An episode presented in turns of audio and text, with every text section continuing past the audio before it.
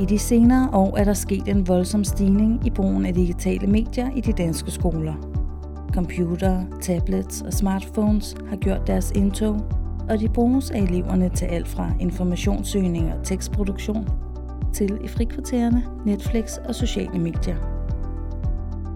Den digitale udvikling betyder, at undervisningen antager en ny form, og at eleverne møder tekster, der adskiller sig en del fra trygte tekster. Noget, der igen har betydning for, hvilke læsestrategier de skal anvende. En af de forskere, der har beskæftiget sig med denne udvikling, er Jens Jørgen Hansen, lektor og Ph.D. ved Syddansk Universitet i Kolding. National Videnscenter for Læsning spurgte ham, hvad der særligt karakteriserer nutidens klasserum og digital læsning i skolen. Det, der kendetegner undervisningsmønstre i de her år, det er, at øh, de forskellige undervisningsmønstre, de kombinerer både et fysisk rum og et digitalt rum. Øh, for eksempel i et projektopgave, der foregår der rigtig meget arbejde øh, på nettet. Og det er både arbejde, der handler om, at man kan søge informationer på nettet, men det handler også om, at man øh, kan organisere et gruppearbejde, øh, samarbejde med andre elever via øh, nogle øh, netbaserede øh, skriveprogrammer. Så man kan simpelthen organisere hele sit projektarbejde på nettet. Og selvfølgelig øh, er der også en kommunikation, der kan foregå på nettet. Kommunikation med lærerne, men det kan også være kommunikation med nogle eksperter uden for skolen.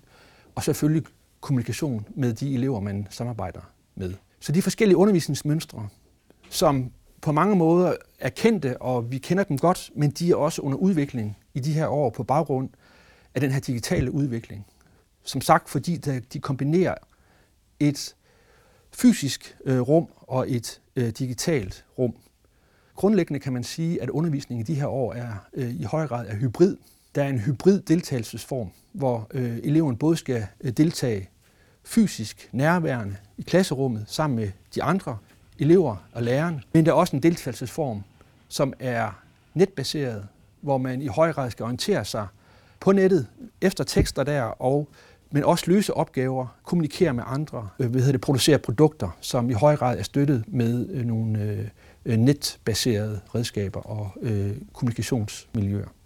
Det hybride klasserum er kendetegnet ved, at øh, eleverne der kan møde forskellige typer af tekster og øh, forskellige typer af værktøjer. Det, der er øh, kendetegnet ved digitale tekster, det er, at øh, de er dynamiske, de er interaktive, de er multimodale og de er let tilgængelige. Og det skal jeg nok lige prøve at udfolde. Det, at digitale tekster er dynamiske, det er, at når man står over for en digital tekst, så går man faktisk ind i et rum, i modsætning til en papirtekst, hvor man går ind i et forløb. I en papirtekst er der ligesom en fixeret øh, forløb, der er en begyndelse, midte og slutning, som man, som man sådan set følger, når man skal øh, læse og forstå en tekst.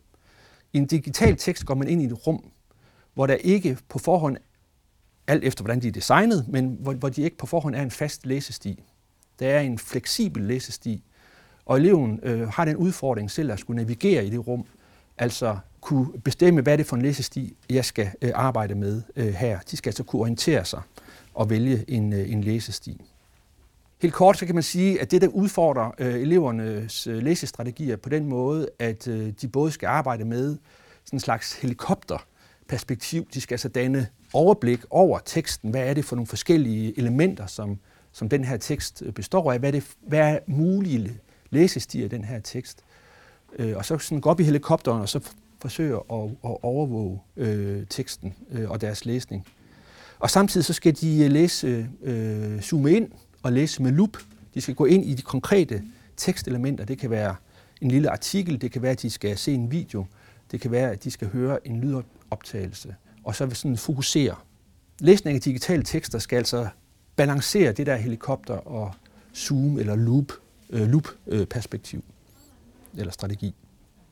En digital tekst er interaktiv, og den kan øh, bestå af øh, både nogle statiske tekstelementer, eller det man med et fint ord kalder modaliteter, altså det kan være faste billeder, det kan være øh, skrift, øh, diagrammer af forskellige slags, men det kan også bestå af nogle dynamiske tekstelementer, nogle dynamiske modaliteter, altså videoer eller øh, lydoptagelser, øh, som har et forløb, og øh, digitale tekster er øh, interaktive også på den måde, at det er eleven selv, der bestemmer, hvordan skal jeg, øh, som sagt, øh, læse den her tekst? Hvad er øh, min læsesti ind i det? Der er ikke nødvendigvis en fast læsesti. Det tredje det er, at øh, digitale tekster er multimodale. Og det var også det, jeg prøvede at tale om før, altså at de består af forskellige former for modaliteter. En øh, digital tekst er, er multimodal på den måde, at der er øh, både noget, der kan både være noget skrift, der kan være noget lyd, der kan være noget video, der kan være noget, nogle diagrammer, øh, der kan være nogle faste billeder, der kan være nogle levende billeder, og man kan sammensætte de der modaliteter, de der tekstelementer på forskellige vis. Og det er selvfølgelig også krævende for eleverne, fordi de faktisk på den måde skal læse mange tekster i teksten. Fordi hver af de her modaliteter sådan set udgør en lille tekst for sig selv. Altså de både skal, hvis det er en, en øh, bageopskrift, så skal de både følge øh, skriftens beskrivelse af, hvad skal jeg gøre, men de skal måske også følge, det kan være en video, der forklarer, eller det kan være nogle billeder, der forklarer, hvordan man skal gøre. Endelig så er digitale tekster let tilgængelige. De er nærværende over det hele. Elever har typisk hurtig og fleksibel adgang til kilder og tekster, som øh, de kan bruge i, øh, i undervisningen. Der er sådan, øh, man kan sige, der er tre udfordringer for eleverne, når de skal arbejde med digitale tekster. Det første, det handler om, at de skal finde, vurdere og få adgang til tekster. Altså finde ud af, er den her tekst relevant for mig at bruge. Den anden udfordring, det er, at de skal forstå og skabe mening i tekster. Her kan man sige, at tekster er som et, et slags puslespil, som de skal forsøge at øh, skabe mening i ved at samle de forskellige elementer til en anden samlet mønster eller samlet mening og finde ud af øh, at forstå tekster.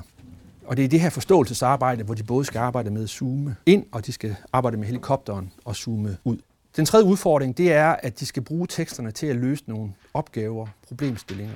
Altså tekster skal ikke bare forstås i sig selv, de skal også anvendes til et eller andet. Det kan være, at de indgår i en øh, rapport, eller de indgår i en undersøgelse, eller de indgår som kilder, der skal analyseres og bearbejdes. Og eleven skal selvfølgelig også have blik for, hvad, hvad er det egentlig for en kontekst, jeg skal bruge teksten i når eleverne selv skal finde tekster på nettet, øh, så øh, kan de møde nogle øh, tekster, der er utroværdige, som er manipulerende, som er forkerte. Og det er ikke relevante tekster for dem.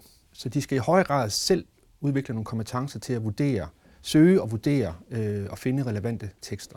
Skærmtekster de har en flot og øh, visuel karakter, og øh, man kan bruge mange forskellige modaliteter, udtryksformer til at formidle informationer. Men skærmen kan også forføre og distrahere.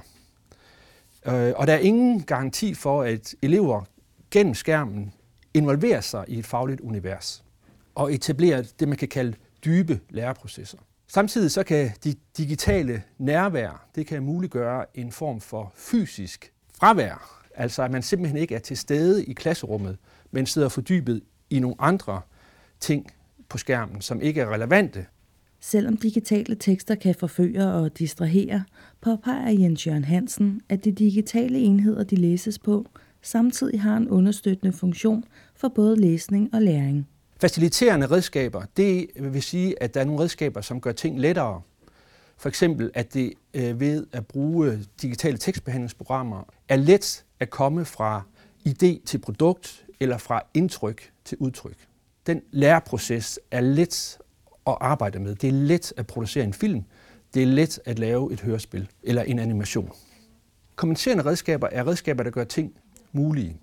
Det vil sige, at de kan støtte læse og skrive øh, svage elever øh, til for eksempel at øh, afkode og forstå tekster eller at producere tekster, fordi de simpelthen har nogle hjælperedskaber, som gør det øh, muligt. Og på den måde blive inkluderet i undervisningen. Man kan snakke om, at der er forskellige typer af redskaber, som på forskellige vis øh, understøtter forskellige læringssituationer. Der er nogle øh, redskaber, der giver adgang til tekster. Det kan fx være oplæsningsprogrammer og skriveunderstøttende programmer. Der er også redskaber, der, giver, der støtter elever i at bearbejde stof, tekster.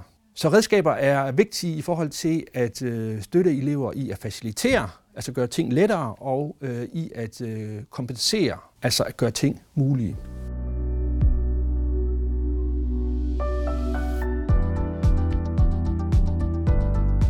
Denne podcast er produceret af Nationalt Videnscenter for Læsning for Styrelsen for IT og Læring, Undervisningsministeriet. Det er sket i projektet Læsning på digitale enheder. Bag redigering og speak stod Siri Bunde. Du kan hente alle afsnit på emo.dk og på National Videnscenter for Læsnings hjemmeside videnomlæsning.dk. Du kan finde flere podcasts fra National Videnscenter for Læsning i din foretrukne podcast-app.